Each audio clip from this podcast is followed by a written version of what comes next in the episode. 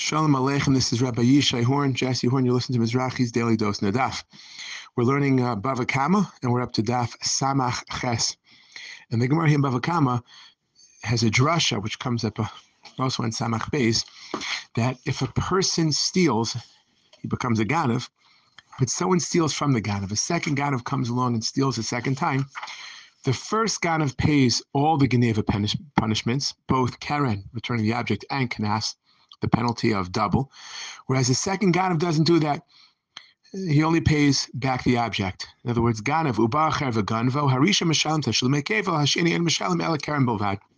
The second Ganav doesn't pay Kefel like the first Ganav does. So the question is, how do you understand that? And the fascinating Machlokas Achronim really elucidates two different ways of looking at that particular din. If, let's say, the second Ganav is now holding on to the object because he stole it from the first Ganav, obviously, who in turn stole it from the original Baal, and then onus occurs, let's say lightning strikes the object and it dies, or whatever type of onus occurs, is the Ganav, the second Ganav, responsible for the onus or not? Now, in general, Ganav is Chai for onus, and therefore many think he's Chai for this onus as well, that Ohr Sameach, the Kiryas Sefer, and others. However, the Ketzos and the Nesivos think not.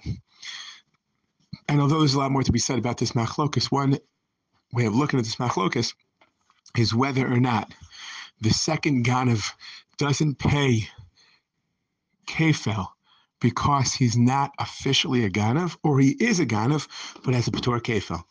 And then the difference would be, if he's not even Ganav at all, you wouldn't expect him to pay Ones.